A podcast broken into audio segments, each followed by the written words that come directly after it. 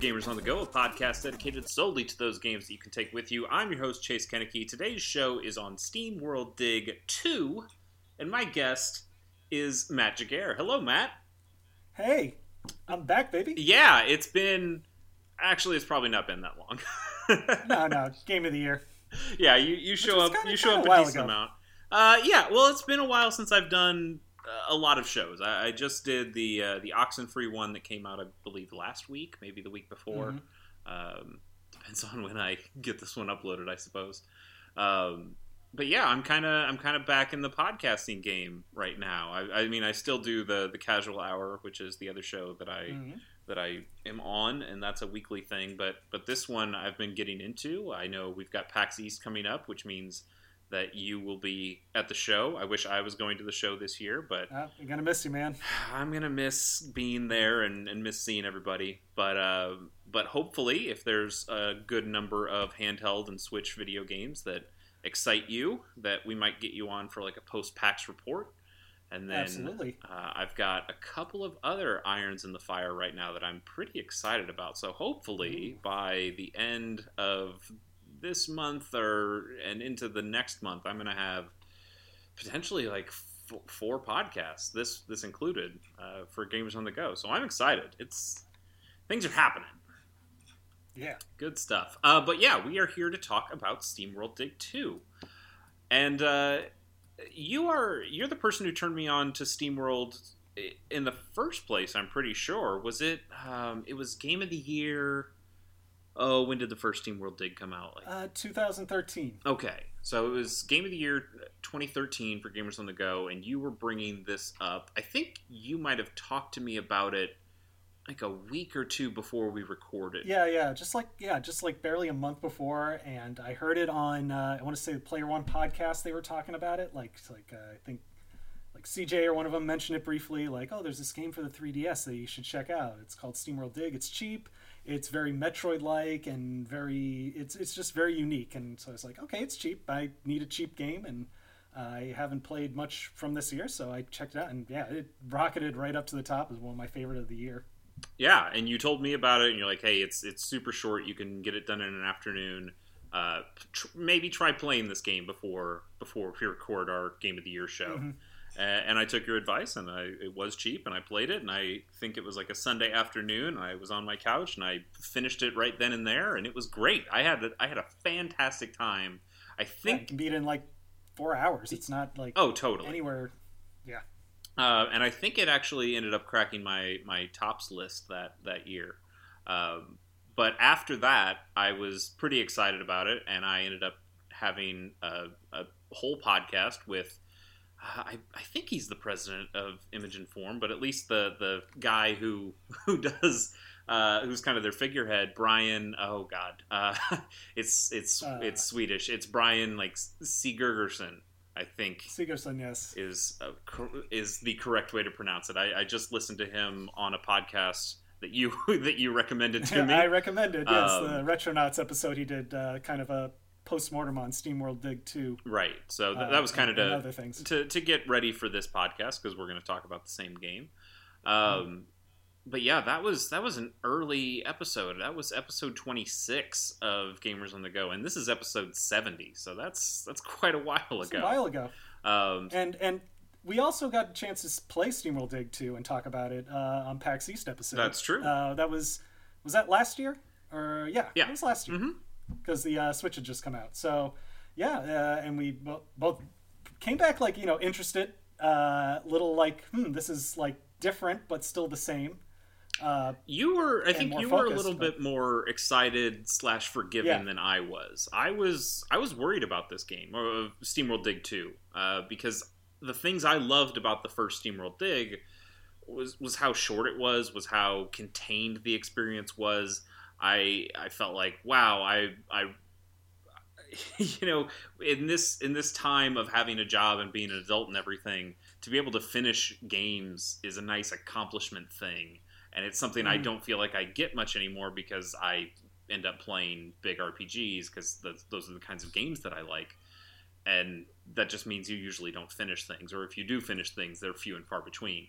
And and I really appreciated like here was a nice little game that I could enjoy on a week on a weekend afternoon and have it wrapped up, and it was just fantastic.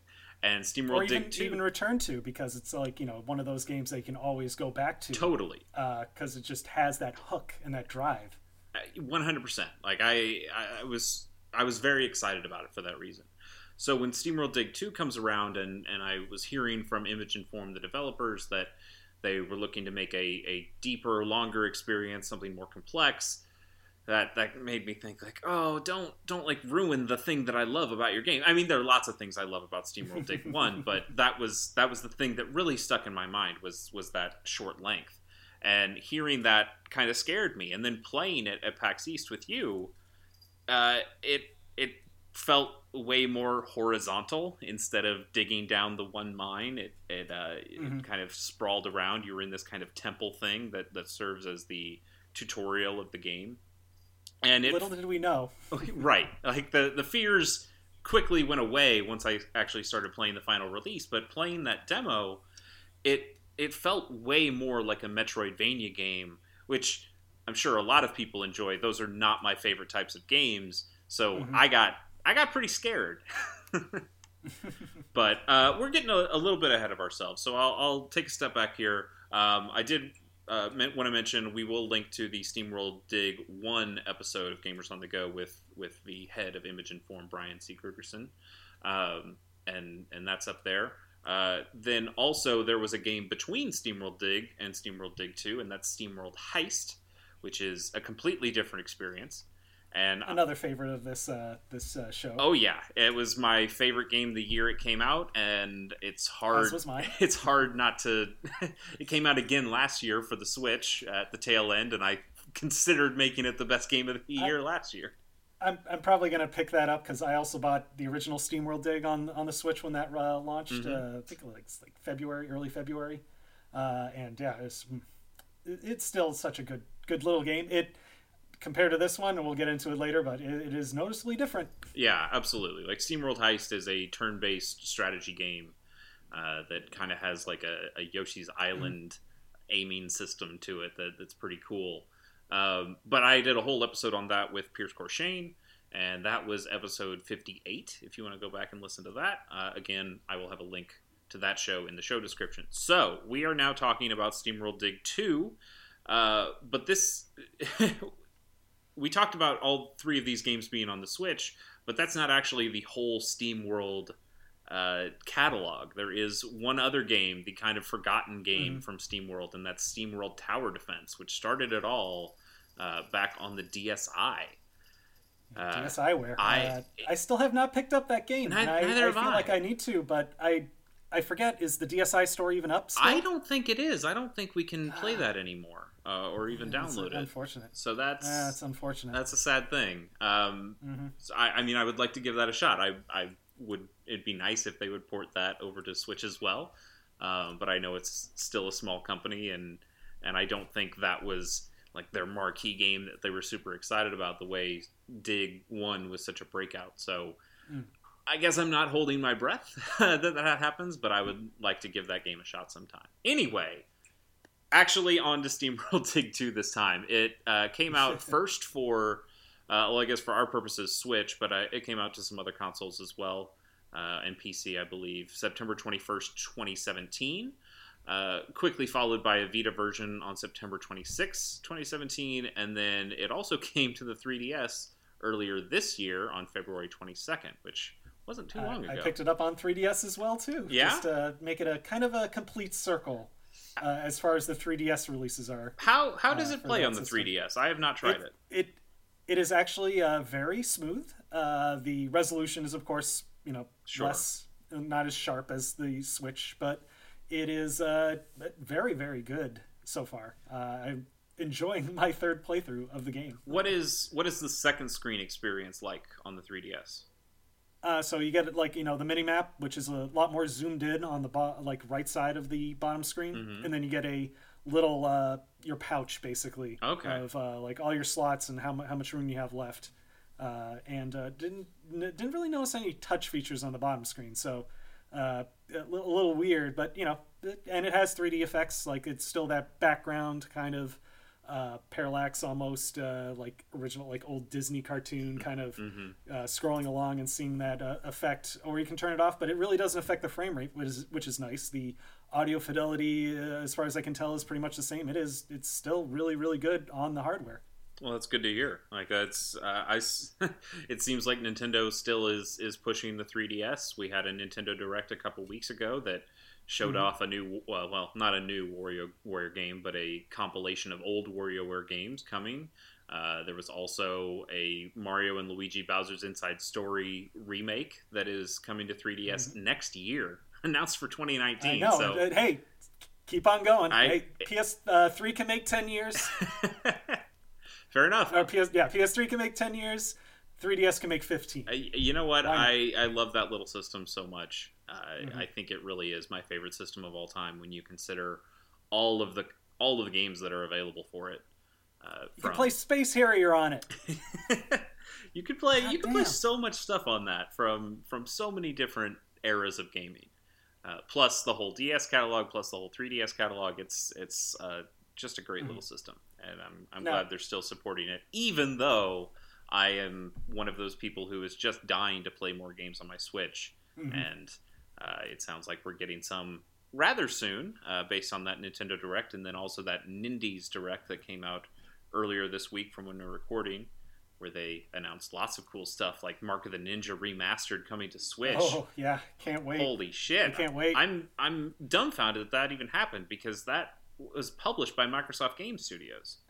Banner Saga one, two, and three games I like strategy games I have missed playing because yes. I just I like I feel like that's something I want to play portable and damn it's not perfect time to play that on on a Switch. Totally, I, I played a decent amount of uh, Banner Saga one on my iPad and it's it's nice there as a, as a portable game, but mm-hmm. still I I don't want to play that on an iPad. I want to have a controller with me and I think having it on the Switch is going to be perfect for that. So yes, or throw it up on a big screen and play it there too. Like like uh, it, let's get let's get back to the fact though, and uh, but but to, like at least to connect to the Nindies, we found out SteamWorld Dig Two is one of the best selling uh, Nindie or independent uh, game on the system. That is a perfect uh, transition. yeah, that. it is it is one of the ten best selling.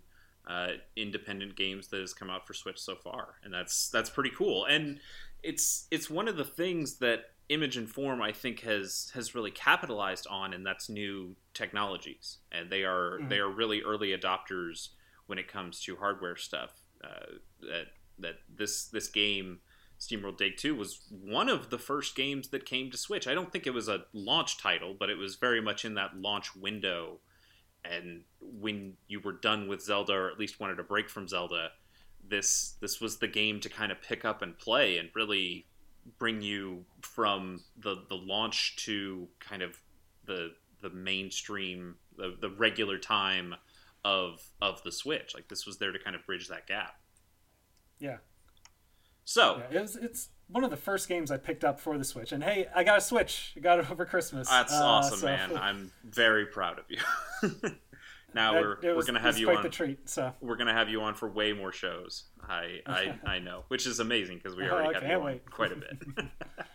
um, anyway, but I I have a question for you since okay. uh, we went back to the uh, our experience at PAX East. Uh, so after like since the you know the, uh, for people who have played the game, the first level is that temple level. That was the demo that they showed at PAX East, uh, right up to the point where you meet Fen, the uh, that totem little Vectron sprite mm-hmm. that uh, decides to follow you around and give you the map powers in this game.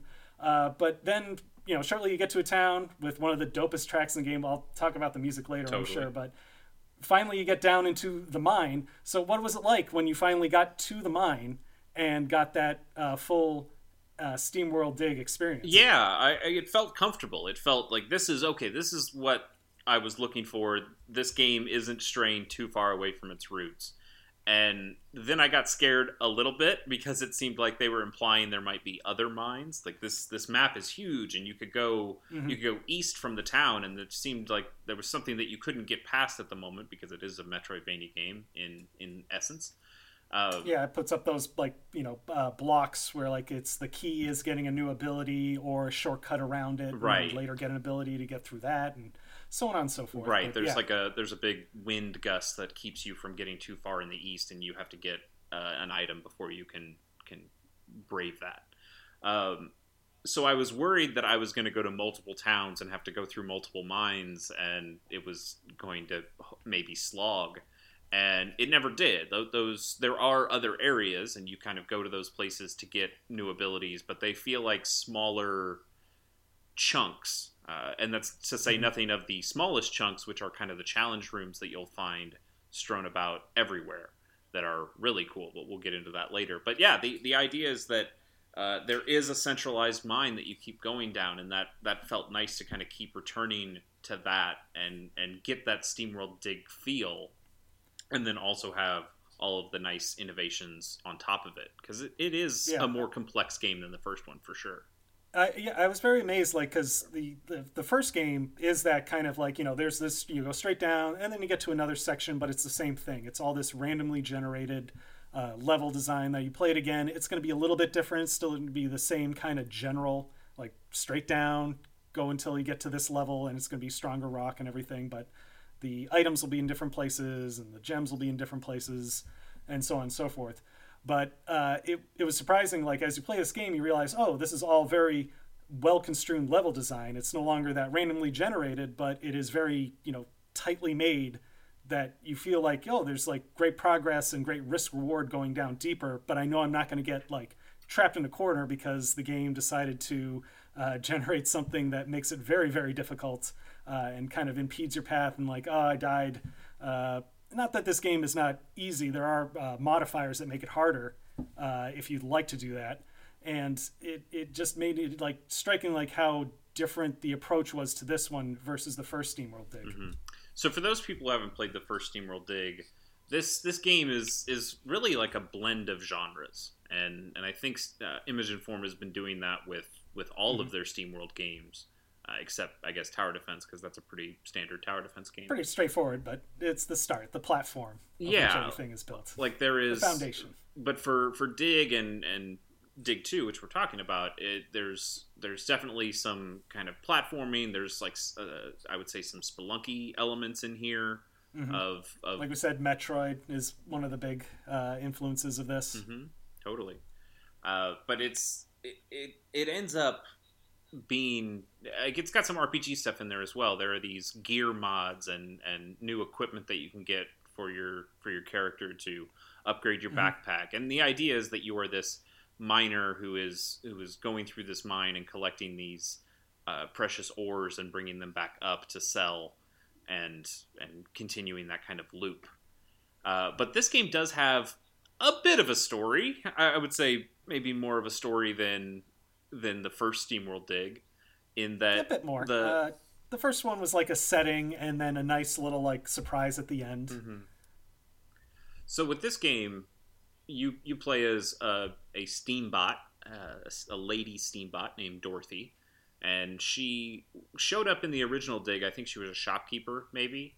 Yeah, she meets you in the the beginning. Like you know, it's kind of the same way. You fall down a hole and you have to get out, and she shows you how to get out and dig and everything. And then you get to the town, and you know she becomes like you know one of the townspeople you keep returning back to to bring back uh, supplies. So you'd dig down into this mine, and you know you'd have pickaxe, and you know hit it once, and sometimes the block would break, uh, or if it's stronger, you have to hit it a couple more times.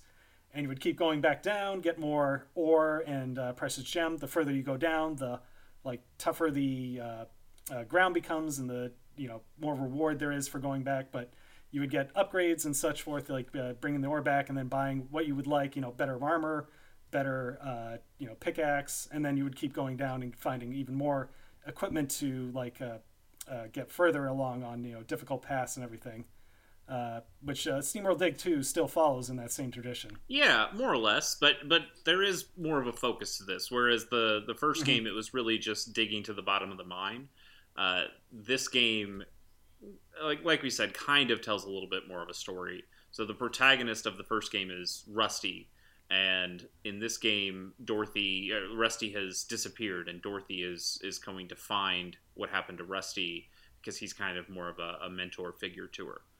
So the the word is that Rusty is maybe involved in potentially destroying the town, uh, and and that seems to be the rumor that's going around. And Dorothy doesn't believe it, so she's going to dig through this mine to find Rusty and clear his name, and then things happen. let's Yeah. let's not let's not get too far into the story, uh, especially because We'll, we'll talk spoilers probably later or something. uh, like maybe I I feel like I've forgotten. I kind of want to. I've- okay. I kind of I kind of want to for for some. Uh, I'll talk later. All right, if if you remember enough of the story, because I feel like I've forgotten a lot of what happens uh, story wise. some that happens, but I, right. I like the ending, so I'll save that for later. Okay, sounds good. So we we talked about some of the mechanics that are in here, and one of the things that I don't think we've mentioned is the just the way you balance your resources. So you have Mm. you have health uh, for sure, and we talked about your inventory space where you're taking that ore and then taking it back up. Uh, but you also have a couple of other things that are judging how uh, giving you a little bit of risk Mhm, reward yeah. for some of these things, and and these things were. I, I- think Steam was in. Yeah, Steam was a, a mechanic in the in the first game as well. Yeah, you would uh, find like water holes uh, to like you have a water meter, and you also have a lamp meter which would run out if you ran out of light. It'd be pretty pretty hard to like dig around because you wouldn't see where you're going. So you need to head back to the surface, uh, which would be automatic. You can get a replenishment on your light in the first game for you know for free, Mhm. uh, but your health and your water uh, won't replen. Uh, you have to buy that in the original game. Uh, SteamWorld Dig 2 merc- mercifully lets you like all that replenishes all three of those factors. Uh, and also, uh, weirdly enough, like there would be pools of water in the first SteamWorld Dig. You use it once and it's gone forever. In the new one, uh, SteamWorld Dig 2, it's you can keep using water to replenish uh, to use like certain like kind of bombs, things like that. That like like a hydraulic pump fist that you can use to get through like brick and things like that. But yeah, that's uh, kind of the uh, thing of uh, the the new game is like bounce uh, like in the original game bouncing all these different uh, sort of uh, meters and things like that. Right, because you'll find in the in the mine that there will be these fast travel tubes, these pneumatic tubes that'll get you back up to the surface immediately, but they're they're kind of strewn about, and you're not going to find them everywhere. So there does there is this tension of well, do I go a little bit further? My light's starting to run out. Uh, so do I risk it to try to get a couple more gems, and then maybe I'll find another fast travel point down here, or do I Mhm. take uh, take my money and run and, and go back the way I came to get to one of those tubes to, to get back to the surface to replenish my light and my steam and and uh, my health. Uh, so so it leads to some interesting mechanics, and then some of those things for for higher level players or more veteran players that once you get uh, further into the game using these gear mods, which is a, a new thing to this game, that those mods will help you to get uh, to maybe kind of sidestep some of those things. Like one of the gear mods that I found indispensable was uh, one that kept your lamp at I think fifty percent at least. Yeah, Uh, and so it pretty much like makes your lamp like always lit, so you don't have to like worry about running out. Right. it won't be as luminous uh, or as uh, you know the higher magnitude or whatever, but it'll at least you know you're not running the risk of like oh I'm out of light and I can't see where I'm going anymore. Totally. So I, I mean that that one seems like a, a no brainer one to get, but there are lots of different gear mods that will kind of push the way that you play based on however you Mhm. kind of want to want to tackle things. Um, Yeah, there's ones that you can't like. You can turn off getting uh, like health and water and light bonuses when you defeat an enemy, or you only get it when you like defeat them by uh, like dropping a rock on them or something like that. Uh, it was uh, uh, what was my favorite one? My favorite one was get the uh, getting uh, like an extra space in your pouch, so it pretty much makes like one pouch two pouches, so Right. like doubles your inventory right away. Uh, pretty much indispensable for like kind of speed running that game. Absolutely, thinking about doing absolutely. And then there's also um, mods that will affect your pickaxe, where you can get more health from enemies if you kill them with your pickaxe. You can get more money from, uh, or extra extra ores from killing enemies with your pickaxe, and even get more experience. And the experience uh, will uh, affect the amount of money that you'll make on the ore that you sell back in town. Mhm. So it's yeah every level you game you get like a percentage bonus uh, where it, you know it, it pays to you know keep defeating enemies and uh, going further and you know waiting until you like oh if i'm just uh, get enough uh, to get to the next level i can return to the uh, top world and get you know a little bit more cash that i can afford maybe more items instead of having to repeat this all over again Right, and, and regardless, it's a nice kind of economy curve. No matter how you play Mm-hmm. it, it, it is nice to get that extra little bit of money so you can get some of these items faster. But uh, again, regardless, I, I think it the economy in that game works works quite well. Uh, and then there are also these challenge rooms that I found to be a really fun break. There were challenge rooms in the in the first game as well, but uh, I don't remember them being as challenging as they are in no this one. No, and not as well designed uh, honestly as, as these ones they're they're really really well done in this uh, in steamworld dig 2 Yeah, they're they're much more puzzly than playing the regular game, which is Mhm. more about. I mean, the the main game has some puzzles in it too, like natural puzzles of, well, I know this big rock is above that that gem that I want to get, but if I knock the the block underneath the gem, then this big stone is going to come down and smash it. So how can I get into that space and and get that gem before the rock comes down? But also, how can I make sure that I don't get smashed in the process? Uh, yeah so so there are those kinds of things but the the challenge stages here will really bring in a lot more puzzly elements uh, i know there are a lot of uh, minecart puzzles that that have you putting these minecarts on switches and and trying to move them in different ways and and opening doors yeah you doors. can like only hit them once uh, and it only goes in one direction. Right. Uh, and they slowly destroy so you have to you know keep uh, figuring out like how do i do this in so many maneuvers? Mhm. uh, but there's also like platforming ones where they'll like bounce you around on these like uh, what are those the the kind of like jellyfish kind of things in one of the Right. the mines uh, the jungle kind of area. Uh, and then they throw like a bunch of like uh, here's a room full of those cactuses that if you hit it it throws out these spikes that destroy everything around it so it kind of makes a chain reaction. So they're like fun rooms challenging ones. It's it's a nice variety. Yeah some of those are get really devilish and and all of them are optional so you don't need to do it but the but going through those will get you artifacts which are things that you can uh, i think you sell artifacts or maybe they get you Uh, blueprints you get like uh like kind of uh, blueprints Right. from the guy in town who says if you bring me like uh, one artifact i'll give you something and then he keeps uh, you know upping the ante as time goes on. So right. uh, speaking of artifacts did you find the uh, the nice little rusty amiibo? I don't know if i did. Oh it's a nice little treat. Uh, that's cool. I wish they'd make a real rusty amiibo yeah. They've made and, amiibo- and there's nice little flavor text too. Yeah i know they really do need to make a, like they, real they, rusty they've amiibo. made amiibos of everything now. There's a shovel knight amiibo there's a like the, the I- dark souls solaire amiibo. That that's where Yep. you go okay there's going to be an amiibo for everything now. Yeah i want i want a rusty and i want a piper amiibo. That's all i Mm, want. Yes. Um, so, uh, yeah, uh, you also get cogs uh, from from those Mhm. challenge rooms, and those are and uh, and mods. upgrades too Right. I, I thought. there are a few there are a few mandatory ones Oh, okay. Yes, yes, yes. Um, so yeah, let's get to a couple of those upgrades because I think those really change the game fundamentally in a way that yeah really got me excited. I was liking the game before I got to these things, but these are the parts where this game became a top 10 game for sure for for the year that it came out. Uh, and those things are one you get a hook shot, that's what you get first, and then Yeah, that's a later a little bit later you get the jetpack.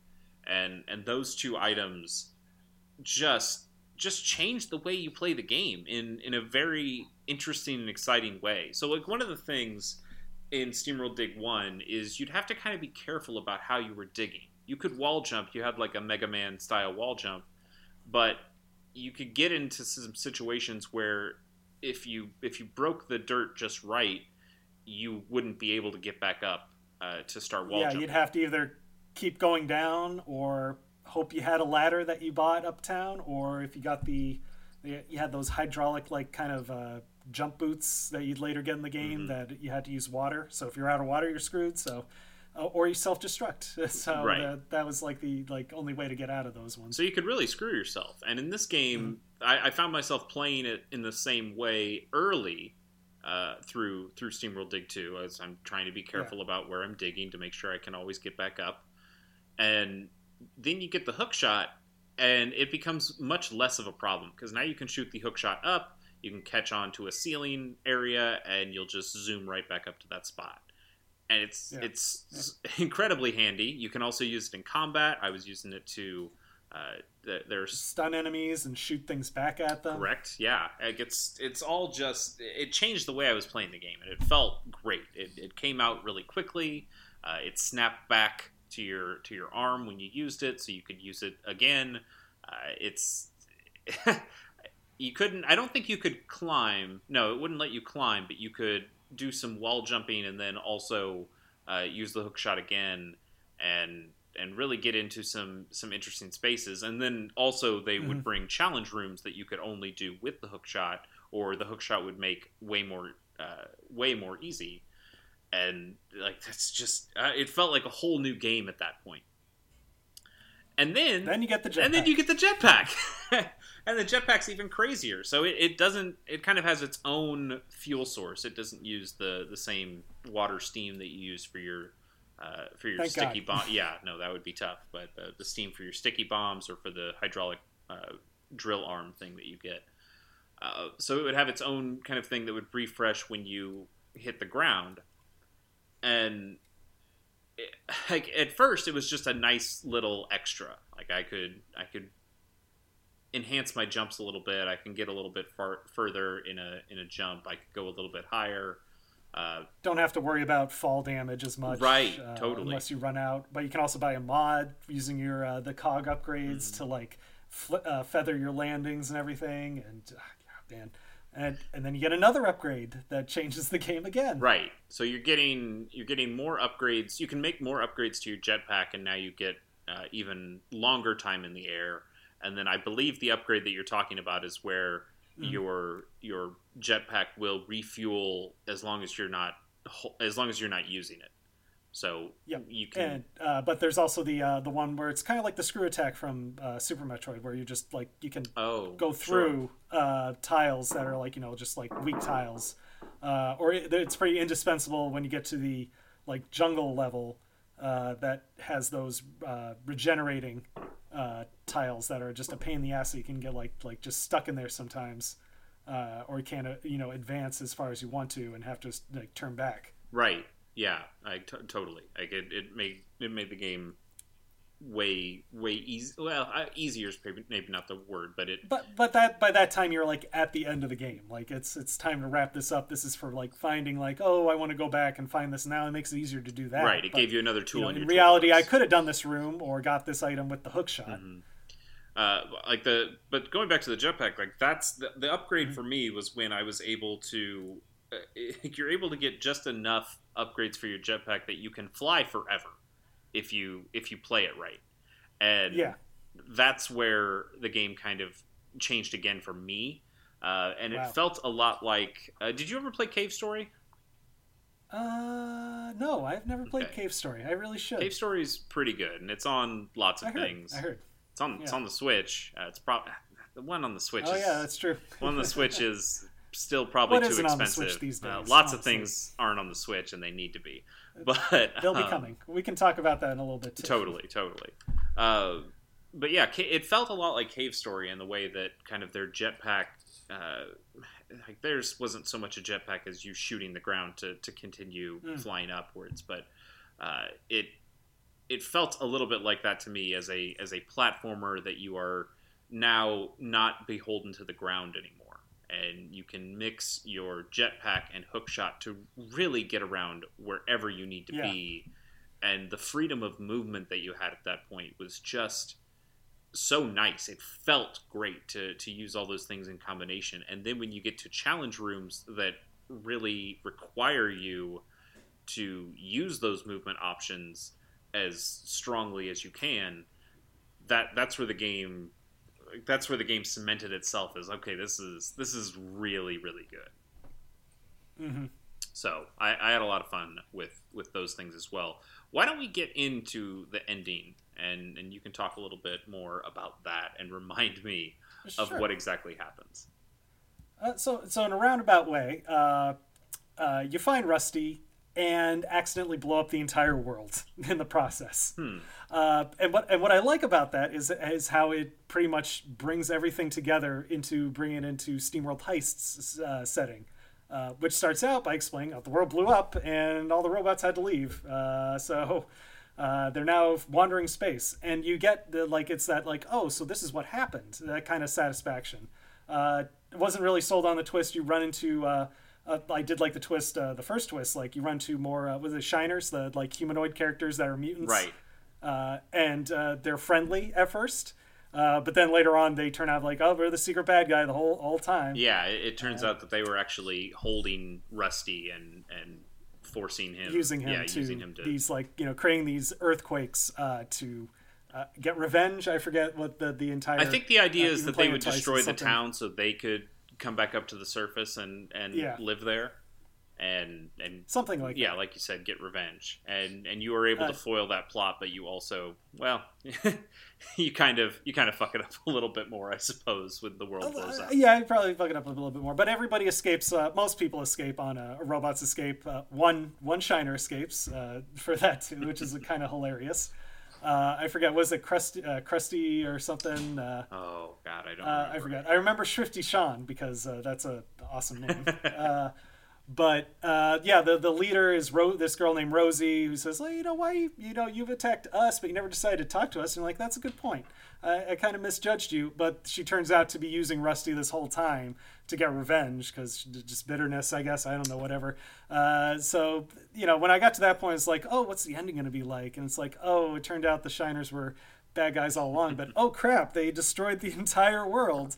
Oh, but that's where we get SteamWorld Heist from. So that was like kind of a, a weird, kind of cathartic uh, kind of ending to like bring it all back in uh, to a game that came before this one in in a way. So it, it's I found that really interesting. Totally. Uh, and, and- and enjoyed like also it it just it changes the way it changes the whole landscape literally Mm-hmm. for if if they want to do a SteamWorld Dig 3, it's going to have to be very different. Maybe you go to a different planet and and maybe there's different gravity Maybe. or something. That could be pretty cool. Um, of course. And uh, the Mhm. the other little uh, kind of spoiler thing is uh, you run to Fen, which is also a character in SteamWorld uh, Heist, although very different. Uh, but you get that like idea of like, oh, uh, this is where that character comes Right. from, yeah. uh, and she's also one of the best characters in the game, uh, bar none. I, I would tend to agree with that. Yeah, like I Yeah. I love SteamWorld Heist. I think I as much as I like SteamWorld Dig and SteamWorld Dig 2, I think Heist is still my favorite of the series. And I would be, I, I, I- I'm kind of tempted to agree with you, but man, Dig Two really, really sunk its teeth into me. Like I, as soon as I finished that game, I started it over right, right then and there. Uh, it, it is such a like it's just it's that loop like going down to like dig for ore and like you know oh maybe if I go a little further I can like make it to the the uh, you get these like you know uh, shortcuts uh, that you can get to these little high, pneumatic chutes that uh, can put you around the map that wasn't in the first game and uh, you just make it there i can just get this like oh get to the good ore and quickly get to whoops get more uh, uh, get like you know get upgrades faster and see like you know I- i'm kind of interested to see what the speedrunning scene is going to be like around this game uh, after like it's been out for a year and things like that yeah, definitely. Like it has it has enough fun tricks to it with with the, with its movement options that I could see it being a very exciting thing for for speedrunning. Um, I was trying to look up price of this thing. It's 20 bucks on Yep. on the Switch. So uh, if you are interested in this game, I would say I'd say it's worth the 20 bucks absolutely. And yeah it's a good like a like first time through it's a good eight hours maybe 10 if you're if you really want to try to find everything on your first playthrough which you certainly can but i i wouldn't recommend it i'd get through it and then try it again and you know get a feel for it because it is it's it, not too long but it's it's just short enough. And it's easy to just pick up do a few runs and then put down uh plus on the switch it makes it perfect for that. It's like honestly like holy crap. Yeah, it, I mean it's it's not that game that you can beat in an afternoon anymore, uh, but it is a game that you can beat in a couple of sessions and and have a great time with. So I'm I'm very happy with it, and like we talked about before, you can play most the essential Steam World games uh, all on the Switch at this point with Dig One and Two, and also Heist. and the 3ds And the 3DS also has all and the those vita games. and the vita and the Vita has all those games. Like Well, what, what did I just say there? I, I, I don't know what came over. what was that word? Uh, yeah. hey, they're still making Vita games, man. Uh, somehow, some way, What's that, that thing word? is still is still around. Uh, A Vita? What's that? uh, but yeah, Image and Form has done a great job getting all of these games kind of everywhere. So even if you own an Xbox or a PS4, uh, th- these games are still there for you to play. Mhm. And and I think it's worth it on any system. It just feels really nice on the Switch because I think it's just as good of a handheld game as it is a console game. Anyway, Absolutely. Matt, is there anything man. more that we would like to say about SteamWorld Dig 2 before we move into, I don't know, maybe just shooting the shit a little bit? Uh, I, I, I quite remember I mentioned uh, I wanted to say something about the music. but Oh, El yes. Cuervo did a fantastic job on the soundtrack on this uh, game. It is like the first game had this kind of like just like a very uh, sparse kind of almost spaghetti western, just like play a few guitar riffs and get some nice like moody kind of uh, background noise for the cave, and as you get further down, some just a little bit more spookiness to it. This one, it, there's just seems to be more breadth and a bit more like just. Uh, just kind of like a like a bit more uh, uh, just uh, variety in the overall soundtrack. Like that, everyone mentions the town theme, which is like such a great freaking track. I love it. Uh, but yeah, a lot of the other like uh, like tunnel themes and the other things, just like just absolutely is such a great job. I like love that track that uh, tracks that he's done on this. Totally. Yeah, I mean, I think they, I think Image and Form learned a lot from SteamWorld Heist. They they brought in, they Mhm. they found a band that whose music kind of fit the game that they were making, and they brought them in to do some songs. Steam And powered giraffe. and then they also just had uh, like a more a, a more varied palette just for what kind of game it was. This is a game in space, but it's also a game about steam. Uh, it's also a game that that brought in some of its roots of its kind of cowboy western stuff because a lot of these robots still had some of that heritage in them.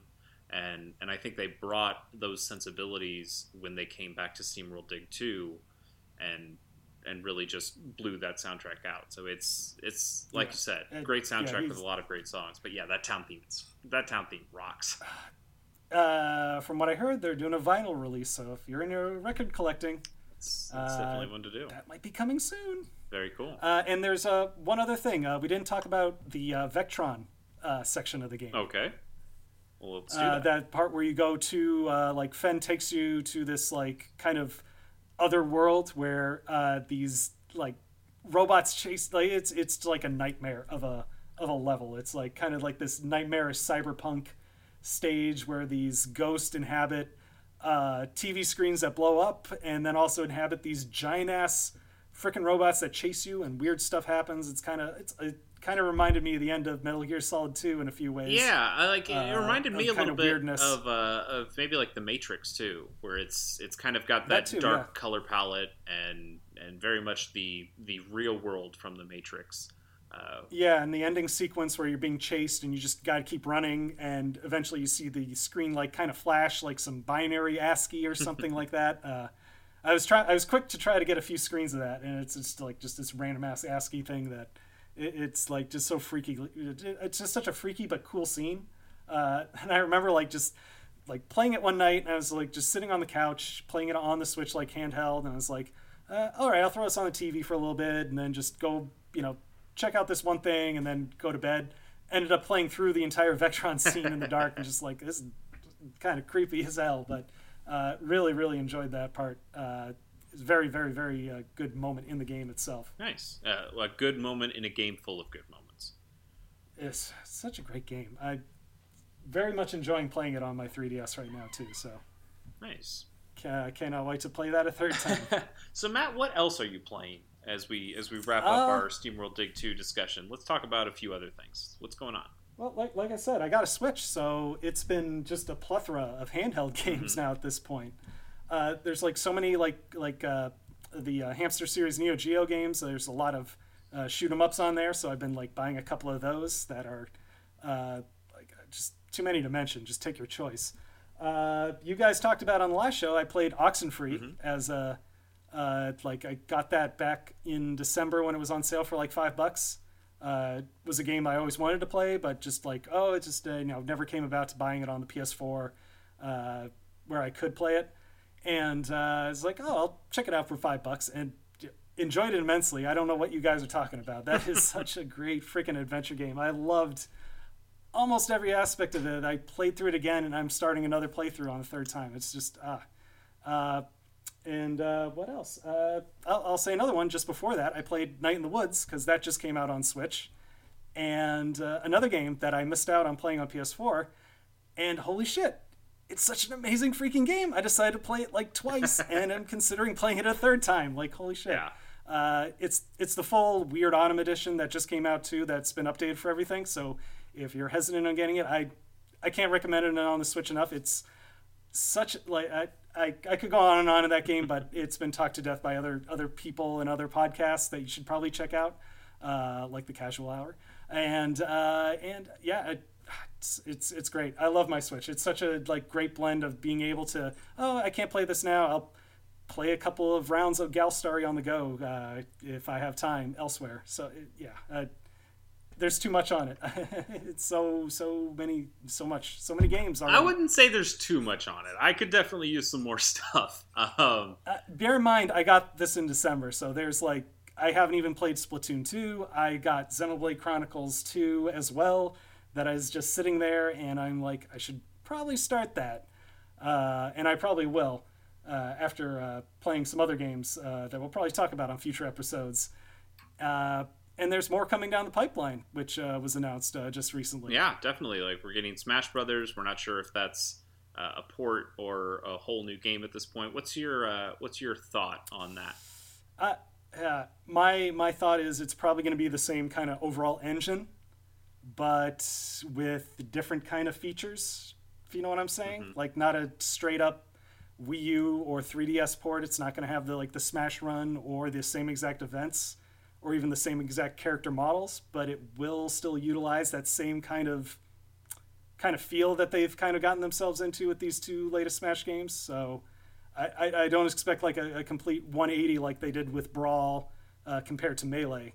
Uh, but I don't expect them to like go back like oh let's make it like Melee. Uh, like I, I think it's going to feel more like Smash for Wii U and Smash for 3DS. Yeah, I'm I'm honestly okay no matter what they do at this point. Like it if yeah. if it's a port of the Wii U 3DS game, it's another kind of deluxe edition that that comes up to the Switch. Uh, I'd be fine with that. I think the character roster on the Wii U and, and 3DS game are is just is just great. Like with with all sorts of fun guest characters and good Nintendo characters in there, um, and I think if, if, all they did was add in the Splatoon characters and maybe Arms characters and maybe a couple other uh, new new guys, uh, I think that would be just fine because I really enjoy that game a lot. And I think it would it would play very nicely on the Switch. But if this is a brand new game with new features and new things going on as well, I I'm not going to turn it down for sure. Nope. So uh, it's it's like it's the 3DS version and the Wii U version together as one, pretty much. So, uh, I, I think most people are just hung up. They just want to know what the roster is. Like that's just pretty much what everybody wants to know at this point. Totally. So yeah. that'll come in due time. We'll know. Essentially, by the end of the year, we'll know. So. Well, speaking of things uh, that'll come in due time, still haven't heard anything about Fire Emblem. No, you'll get. I know, I know. I'm just, ah, I'm so antsy. I can't, I can't wait. That, not gonna. What else is intelligent design gonna do? Like uh, uh, Advance Wars. They could make a new uh, code name Steam, I guess.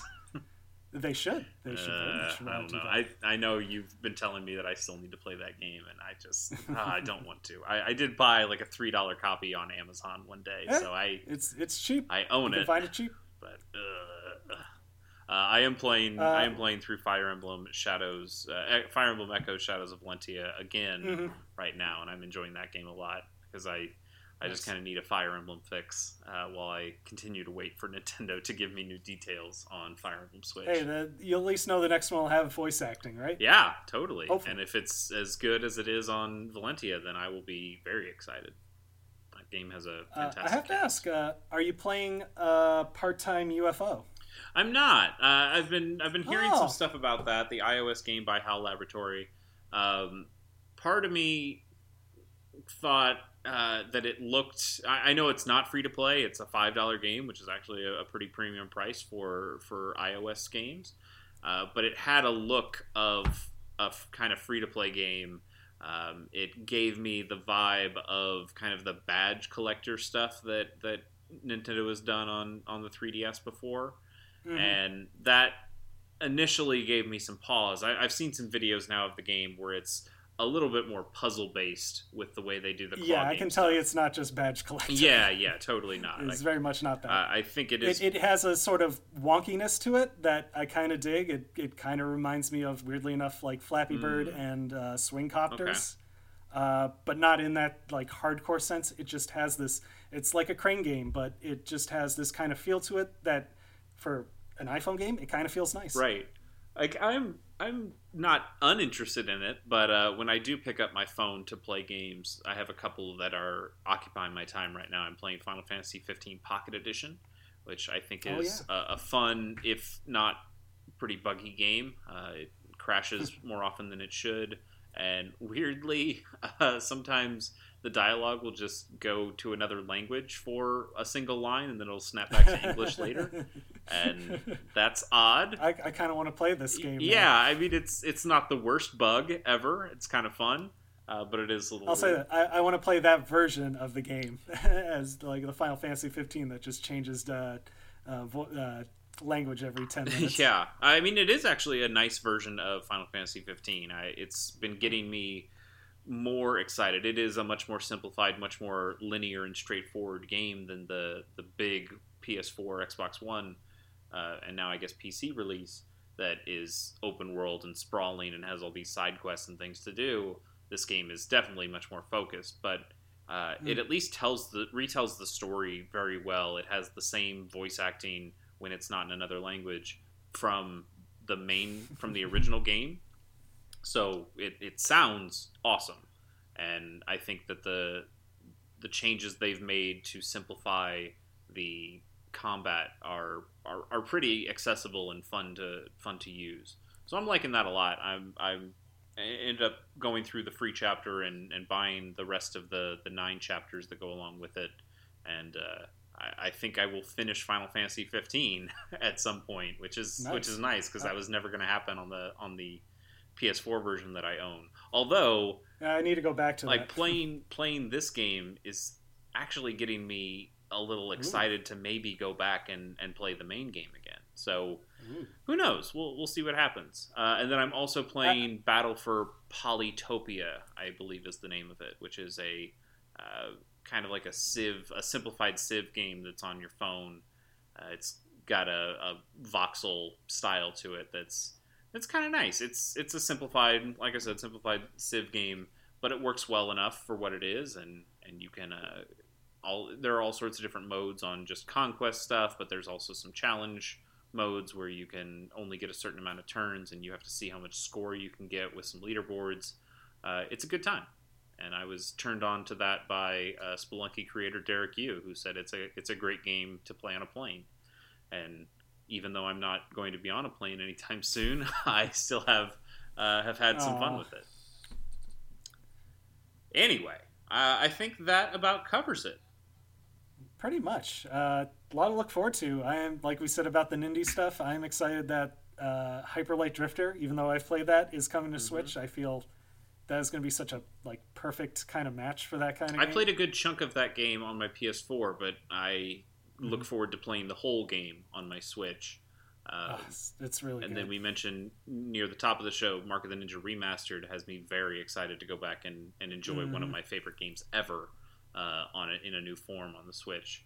And uh, I mean, there were some other good things too. There's a Lumines remaster that's coming to Switch uh, this year. oh yeah.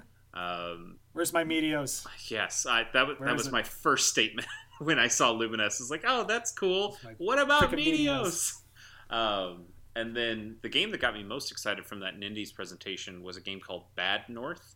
That's um, a real-time strategy rogue light Mm. game where you are defending a small island from invading Vikings, and you get different commanders that have different skill sets, and it it's got a really nice looking art style to it, and it, it seems like a fun kind of strategy game. So that's that's right up my alley. So I'll be definitely playing more of that. Um, Nice.